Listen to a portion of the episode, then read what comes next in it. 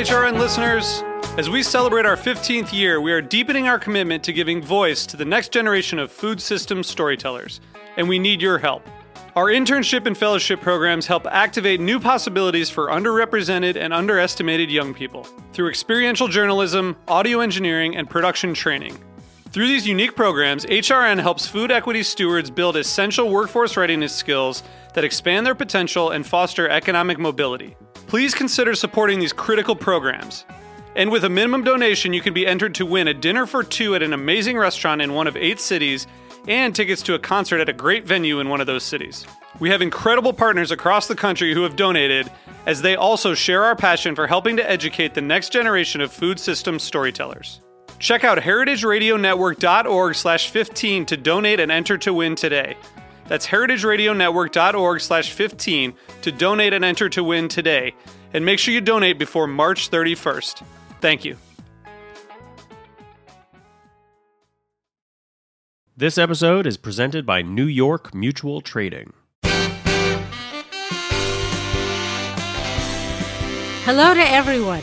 I'm Louisa Kasdon, your host for Let's Talk About Food, a podcast devoted to first person storytelling where food plays a pivotal, if not a starring role. Everyone has a food story. Food is at the heart of human connection, at the center of love, of ritual, of need and want, and most of all, food creates community. And community is what we crave. Food photography is a marvel. Beautiful photos make me want to own the book, cook the dish, visit the restaurant, travel to the source. But how do you become a great food photographer? Our guest today is Michael Piazza, a very celebrated food photographer. You may not know his name yet, but you've been looking at his art for years in cookbooks, magazines, websites, posters, and advertisements. Mike will tell us how he became a food photographer and why, at the end of the day, beautiful food photography is all about finding the light.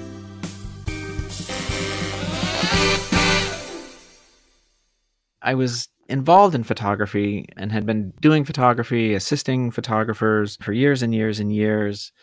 I moved to New York City from San Francisco in 2000. I had the fortune of working for a, a really famous big photographer in New York City. And he shot a lot for Rolling Stone magazine and just on and on and on. And so a lot of musicians and rock star musicians. I had been shooting a lot of music I was into jazz and it was a world that I kind of fell into because I like to take pictures and I like to listen to jazz music. My early time in New York and and being around all these people, that whole world of celebrity, it was a little crazy. I sort of fell out of love with all of that or I had a trouble imagining keep scuffling away. Eventually you sort of reach the top of the hill and this is the top of the hill. I don't know that I want to be on top of this hill. So I was kind of having like a little creative crisis, I guess, a good friend of mine from San Francisco had sort of recently moved out and had no place to stay for a while and was kind of flopping on my floor in Brooklyn. And um, of course, it's Brooklyn. We got drinking wine, Brooklyn, yeah, yeah, well, yeah. Um, we were sitting around drinking wine and eating and whatever we were doing, and I was kind of whining about wasn't sure what I was doing or where I was going or what it all meant. In his great British accent, he he said, "You know, Mikey, you you love photography and you love food. Why don't you do food photography? And it was like head exploding. The simplest things, you know, but it had never crossed my mind. I guess I'm, you know, probably not that smart or something. It was sort of like a moment. It didn't happen overnight. I really changed sort of my trajectory at that point and really just kind of walked away from music things and and musicians and all that. I still love music and I still love music photography and all of that, but I I probably got a little bit closer to my real calling or heart or something doing food photography. So that was kind of how it happened. Did you study art? Did you because you do so many still lives that are so beautiful? I did actually. This is like a theme in my life, I guess.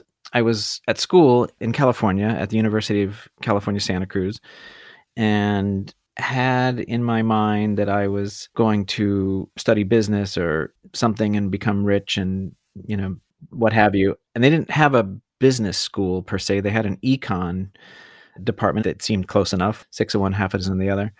And somewhere in my sophomore year, I just bombed out of that. I mean, it was, I went down in spectacular fashion. And I, again, at a moment, my father was listening to me at that point. He said, Michael, what are you doing? I was actually, what the hell are you doing? My answer was, I, I don't know, Dad. I really don't know. I, he said, well, why don't you just study something you love and don't worry about whatever other existential questions you think you're trying to answer. I've always loved history, and so I took this great history class with this really sweet man. And he had a good friend who taught in the art history department. He got me into this art history class with this professor, and that was that. Once I started doing that, there was no turning back. So I wound up studying art history and getting an art history degree there. I studied film at the San Francisco State graduate film school for a hot second, sort of a couple of years after that. I was probably done with education for a while, but it's all in there and it comes comes back around. So, but yeah, I did. I studied art history because your pictures aren't just pictures of food; they're compositions of food.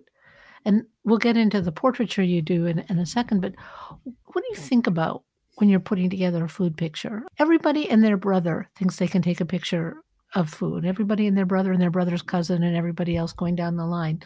But the pictures don't sing. What is everybody doing wrong that you're doing right? I, I, wouldn't sort of phrase it as you know what am what am I doing so right versus everybody else.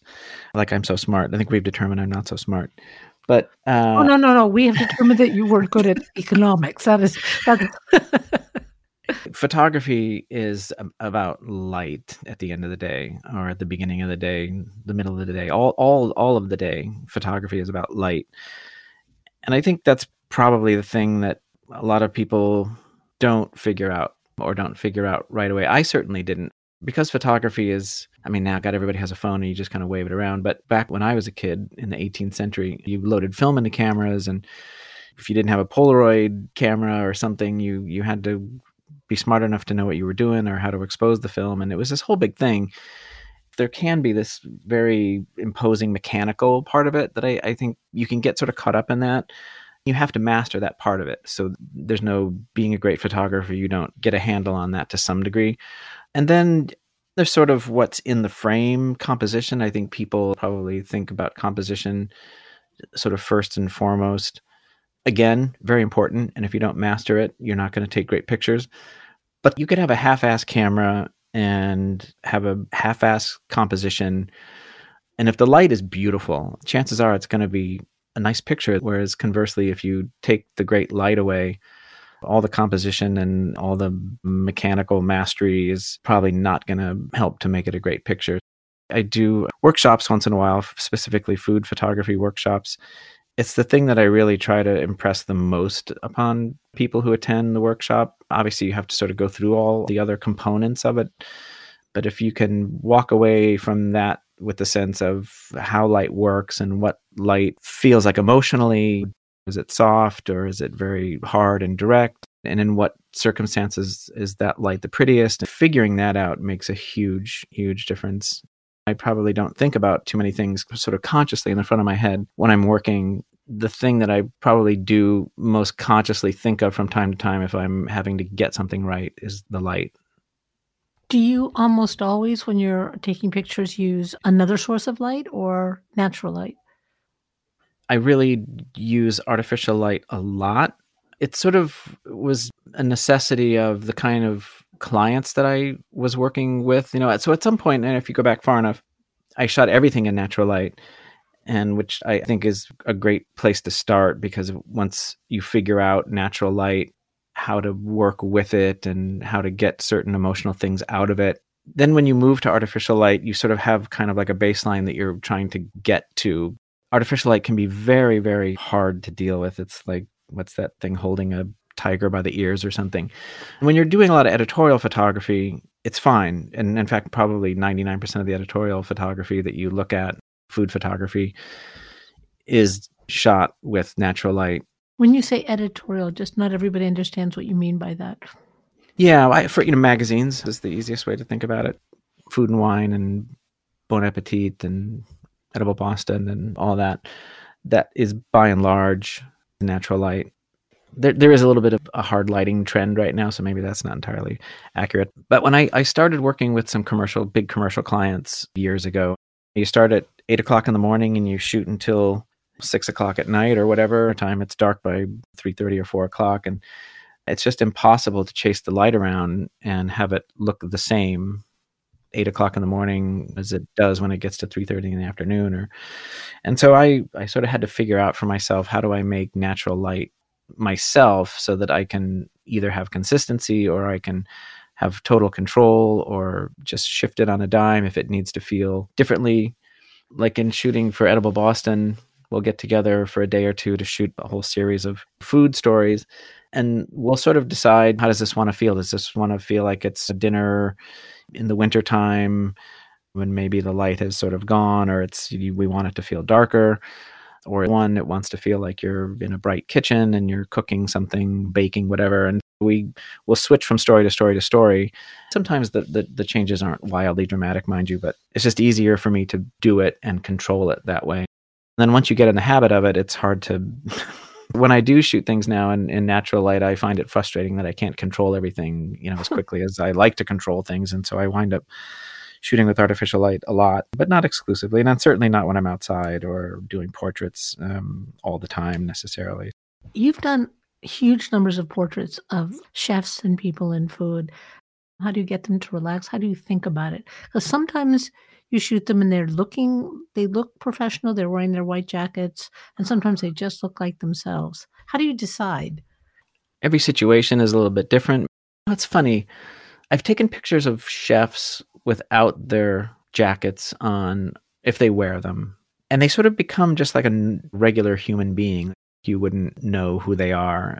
Even though it's this kind of lame like they're in their uniform it sort of takes that element of of it off the table. Someone looks and they immediately understand what they're looking at, and then you dig on to sort of maybe other things like is it are they serious? Are they laughing? Are they in the kitchen? I sort of liken it to sometimes you'll see commercials with football players and they're in their uniform and it seems hokey and goofy and like, you know, why is this guy sitting in someone's living room watching a football game in his uniform, you, you know, wouldn't do that. But, you know, if you were walking down the street and a football player walked past you, you probably wouldn't recognize them. But they had their uniform on with their shoulder pads and their helmet and everything, you think, oh, yeah, no, I, I see you on Sunday. My only rule is they're not allowed to cross their arms, which is the very first thing that all chefs want to do when they're going to get their picture taken is cross their arms. Why is that? What are you supposed to do with your arms? it's, it's like pop psychology. What do I know? But I think it's a defense mechanism it's like a wall or a shield or it's and these guys and gals i mean they're the reason they're in the back of the house is because they're probably not big showy personalities who want to be out and in front of everyone and they tend to be more introverted and more focused on their food speaks for them in in a lot of cases. They're nervous and it's a way of putting up a little guard a little protective armor or something. So what do you and have so them I, do when they when that's their first natural pose? What are your defaults? I'm definitely always interested in this in between moments when they're not paying attention or if I can get them to laugh or they get distracted by something. I feel like those are usually more revealing. They may or may not be more revealing, but they're certainly more interesting. Most people, when they are posing for a photograph and there's someone standing in front of them with a camera to their face. You sort of freeze like a deer in the headlights. And so you know whatever expression they want to wear whether they have a terrible smile or they have a scowl or, but they're they freeze and whatever that is which is usually not particularly interesting or it only takes me five seconds to shoot that. And then if there's nothing else then there's really nothing else.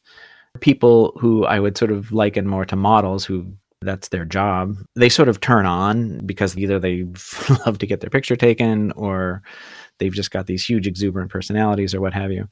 And that's easy, of course, because like they just go and go. But in general, real people don't sort of care to get their picture taken. And I find trying to get the little in between moments is when something more real or endearing or or natural comes out.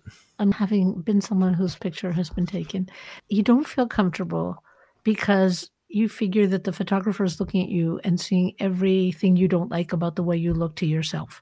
So you're hoping that maybe they'll miss some of your flaws, but not sure that they'll miss some of your flaws because there is that big camera. Most people who haven't had their picture taken professionally feel a little anxious, I think. I hate having my picture taken. I absolutely hate being on that side of the camera. And and I, I don't get my picture taken very often, but often enough that I keep in mind how most people feel when I'm on the other side of the camera and and they're in that sort of awkward place.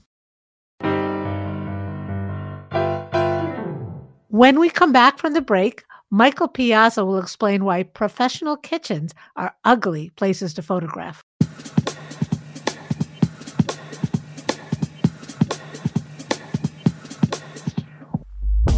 This episode is brought to you by New York Mutual Trading, the premier Japanese food, alcoholic beverage, and restaurant supply specialist.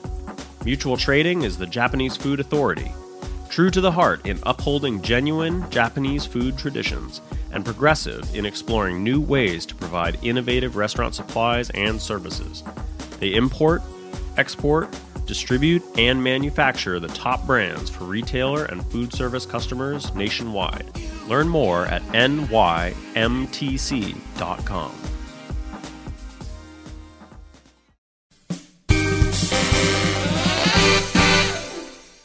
And we are back with photographer Michael Piazza. When you're taking pictures of people cooking, how do you manage all of the chaos around it? And you're another element of the chaos. How do you get the frame so that it looks like a moment in time without being part of the story? Well, there's probably a number of things going on, and I, some of it is out of my control. Kitchens are actually pretty ugly places to photograph for a whole bunch of reasons, but because everything is steel, like professional kitchens. Yeah, it's yeah, it is a lot of steel, and so there's a lot of strange reflections. There's usually two or three different kinds of light in them, so different colored lights. Fluorescent lights are very different colored than incandescent lights and et cetera, et cetera. So it's, you know, you can have green things and magenta things and yellow things, and there's rarely natural light, so you don't even have pretty light. So it's kind of messy that way. It's busy. There's all kinds of stuff everywhere. One thing that I like to do, if I can get away with it, I like to make those images black and white just because it takes away all of that stuff. It sort of renders the ugliness of the light a little less ugly. And if there's that color of light thing which bothers me, and, or if there's weird yellow mops in the corner, things that are grab your attention, and you you want the viewer to be focused on the person who's cooking or what they're doing or what have you. So it's black and white is an easy way just to eliminate all of that. It's also very graphic. I, I when I first started shooting, you know, when I was much younger and film and all that, I loved shooting black and white which is you had to really decide to put the black and white film in the camera. So there's that. And then I'll get away with controlling something as much as I can if I can tell someone to stop or do that again or do it half the speed that you're doing it at or you know something like that. And then when all else fails, you just take a million pictures and um, hope that you get one that's really good. With is there a particular kind of food that you I love your pictures, especially when you take like one ingredient. Let's say it's an orange or it's a banana or it's whatever it is, and you just kind of you create something that looks to me like it's straight out of an art history book. But what do you love to take pictures of? I really get a kick out of shooting almost anything. Some things are more difficult to shoot than others. Meat is difficult to photograph in general because it's brown and doesn't have a whole lot of color or other kind of life to it. And so it's always challenging to shoot meat, and raw meat is lovely and beautiful, but you know in the back of your head that it's probably a bit gross to people, so that's not always an option. It's just more difficult. I wouldn't say that it's I, I dislike it, you know, compared to shooting cookies or bananas or whatever. I like it all. I, I'd like to think that anything that I have to photograph or that I'm asked to photograph that I can't make it look lovely and make a lovely picture out of it. That's I feel like that's what my job is all about. It, it is, in fact, your job to make it look beautiful. But I was just curious. You put a lot of attention on plated meals. And I wonder, are you very fussy when you plate food at home or when you, are you always very conscious of how everything looks, even when you cook or when you eat? I would say I am.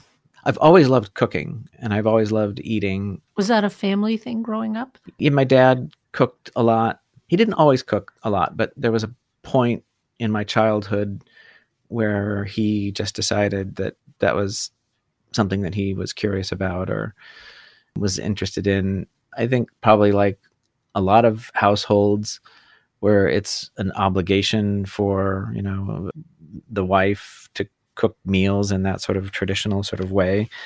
And if a husband comes to it as a hobby, it's just psychologically a whole different thing. And so of course it's more fun, you know, if it's not this kind of, you know, the the daily drudgery or an obligation. And um, but he definitely got really interested in it and got good at it. At the time, I was living in the Bay Area and like in the 70s and into the 80s when there was just so much stuff going on in Berkeley and Chez Panisse and you know Kermit Lynch wine and you know Peet's coffee when Peet was Pete and it was this little crazy shop around the corner from Chez Panisse and filled with giant canvas bags and you know and i so i there was all this kind of i think it was i was pretty young it, you know i couldn't have really thought through that way.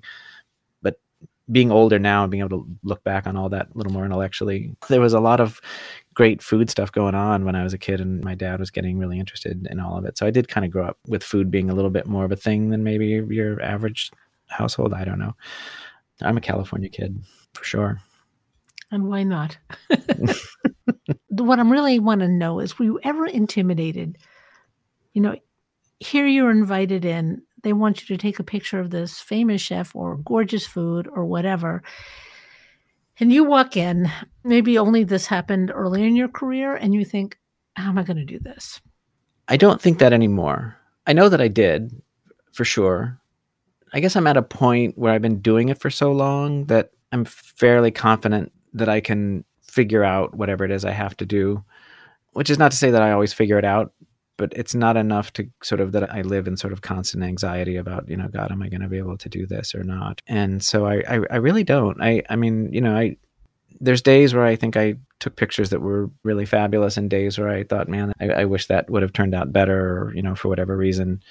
I guess maybe back to the chef thing a little bit. I, I, I really admire chefs, and uh, a lot of them are my friends. And to me, they're like sort of celebrities that I would sort of look up to, or what have you, as opposed to pop singers or whatever other people sort of look up to.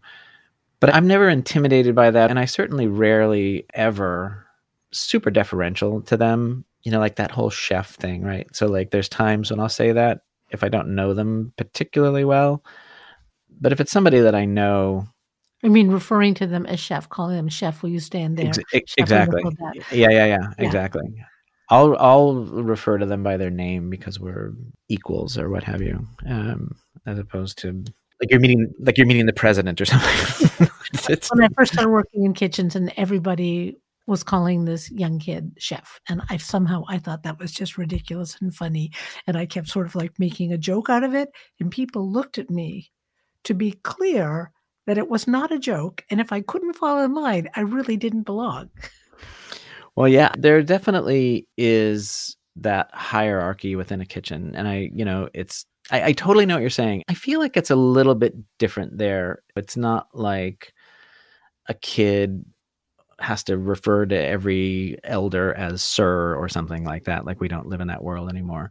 Within that structured world of a professional kitchen, the idea that this person's in charge and that even if there's like a certain openness or dialogue or there's a lot of ideas coming from sous chefs or or behind the scenes like when it's service time it's hard to imagine a kitchen functioning all that well if there wasn't a degree of understanding what the hierarchy was and who was giving orders and who wasn't and so it's all part and parcel of that. I, I get it. I just i don't do it. Maybe in a way it's actually really not even so much that i don't want to be subservient to somebody. I'm not going to pretend that i'm part of that world because i'm not you know i'm there eavesdropping on their world but i'm not part of their little ship of pirates and and all that so it would be pretentious of me to pretend like i was like one of them or whatever because i'm really not no you're not but you have the capacity to present them to the outside world in a way that no one else does when you work with a different chef, you go into a different kitchen, you're working with different food. How do you get ready for the differences between them? Because, you know, it isn't one size fits all. Do you observe for a day or so, or how do you sort of tune your eye for the particular tableau you're going to be capturing? You know, it's probably a lot of thinking fast on your feet or being perceptive of things quickly there's probably an element of it that would be awkward for your average person which is that you you just walk right into a situation and you have to say we're going to work together as if we've known each other all our lives and we're not going to feel each other out or take the time to know each other and we'll go on a couple of dates and there's none of that right? You're right into it. If it's somebody i don't know or i'm meeting them for the first time i'll probably kind of have my little feelers up to try to gauge their ego. If they're the kind of person where I do need to be a little deferential to them, or it's going to be just kind of a lot of wasted energy, I'll sort of I'll push for what I want in subtle ways, but I probably won't be quite as out front with them. But if I feel like you know we can be in a little bit more of a partnership or something a bit more cooperative, or they're they look to me to sort of steer the ship a little bit in terms of how does this picture get made because that's sort of my job then I'll maybe sort of drive the whole thing a little bit more, be, you know, a little more forward about the whole thing. But again, it all happens very fast because I have to kind of just figure out where everybody's at, if they're distracted or nervous, So how can I get them into a place where they're a little more comfortable doing the work that we need to do together. If it's somebody I know, somebody that I've worked with a lot, that's all been worked out, you know, yeah. over, you know, days and days and days. I know that there are people you know, but I also know that you get hired to do somebody's cookbook and you they don't know you. They've picked you out from your portfolio. You're starting from day 1 and you're going to be essentially even more than the recipes in that cookbook, even more than the, the chef notes, your photos are going to be the thing that makes it fly off the shelves. So they're putting a lot of trust in you. Oh, for sure. For sure. And it probably helps motivate me to you know make sure that i'm constantly trying to do the best that i can it can be complex you know there's there can be a lot of voices there the people who are writing the cookbook the publisher agents designers there's there's a lot of people involved. And so it's kind of i guess maybe that thing that i was just saying about trying to gauge chefs and their egos and their personalities and all that it's it's that as well but with you know add another two or three layers into it and try to get everything in a place where you can take the best pictures that everybody is going to love and be happy with people have the misconception and i think it's a misconception that you're using a lot of tricks a lot of food stylist tricks when you actually take the picture. It's my experience that people don't do that anymore. They take the food and they've learned how to manipulate yeah, it's it's funny. My daughters, who are you know eleven and thirteen, they'll come across some little you know factoid, you know, off the internet in their little sort of world wherever they get things. And La Papa, do you know that ice cream is just mashed potatoes when they take pictures of it? And they'll tell me sort of what goes on in food photography. And I don't do any of that. Just none of it. It's all real. I mean, there are little tips and tricks, but not things that are like substituting one one thing for another mashed thing. Potatoes for ice cream.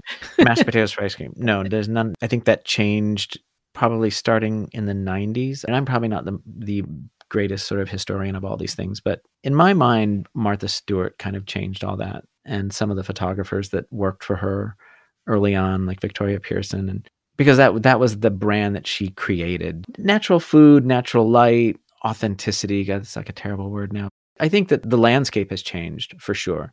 I just don't really do a lot of stuff where I might sort of bump into that, like really big commercial food photography for giant corporations. Uh, uh, like I don't, I don't really deal in that world all that much. So may, maybe they're, maybe French fries are made out of you know styrofoam or something, but I, I'm just, I haven't been exposed to that we are all in the world of digital photography overload and everybody's a photographer everybody's everybody's a journalist everybody's almost a doctor as far as i can see everybody from the internet because i can learn anything on youtube figures that they can do anything if you were going to speak to all of those people who are always sending me pictures of their lunch or their dinner or their meal one or two pieces of of advice on how to make it look better. How far away should they be from the food? How should they use their flash? What? well, if they're not practicing photographers who have a lot of either experience in school or outside of school using artificial light, my first bit of advice is always to av- avoid using artificial light until you master natural light and can understand how and why natural light when natural light makes for a beautiful picture don't get involved in trying to figure out how to make artificial light be that way. The simplest thing is to get close to a window and the closer to the window you can get the better the prettier the light will be. As a general rule, indirect soft light is much sort of prettier and foolproof than direct light, you know, where sun's, you know, coming, you know, hitting your your set or your food directly. If you just do that alone, your pictures will improve a ton. I, I mean, God, the, these cameras now that are in everybody's phone are probably better than half the cameras I owned when I was younger. It really is just about light. Go to that light and arrange everything in that pretty light. I sometimes tell people in in the workshops because they'll sort of be frustrated that they can't take a picture you know there's there's not pretty light where the tables are or what have you i say I, your job is to go find the pretty natural light there if, if, if it's the back door to the kitchen then it's the back door to the kitchen if it's a window and a broom closet it's a window and a broom closet you bring the world to that light. Don't somehow wonder how good light is going to find your world. You bring your world to the light. Carry your spaghetti to the broom closet. I love That's it. That's it. Thank you, Mike. This is great. I haven't talked that much about myself and my photography, and I'm a listener of podcasts. It's, it's like being on the wrong side of the camera. this is great. You know, I'm such a fan of your work, and I think people, once they start knowing your name, they'll start seeing the byline and thinking, I knew that guy. thank, well, thank you. you, Louise. I appreciate it. This is fun. Thank you.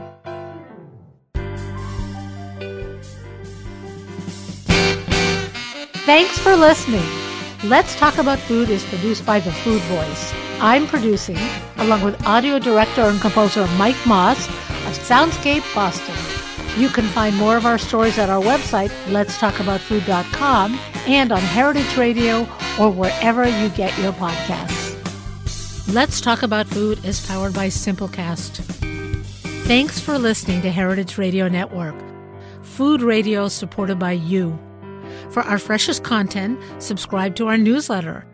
Enter your email at the bottom of our website, heritageradio.org. Connect with us on Instagram and Twitter at heritage underscore radio. You can also find us at facebook.com slash heritage radio network. Heritage Radio Network is a nonprofit organization driving conversations to make the world a better, fairer, more delicious place. And we couldn't do it without support from listeners like you. Want to be a part of the food world's most innovative community? Subscribe to the shows you like, tell your friends, and please join the HRN family by becoming a member. Just click on the beating heart at the top right of our homepage.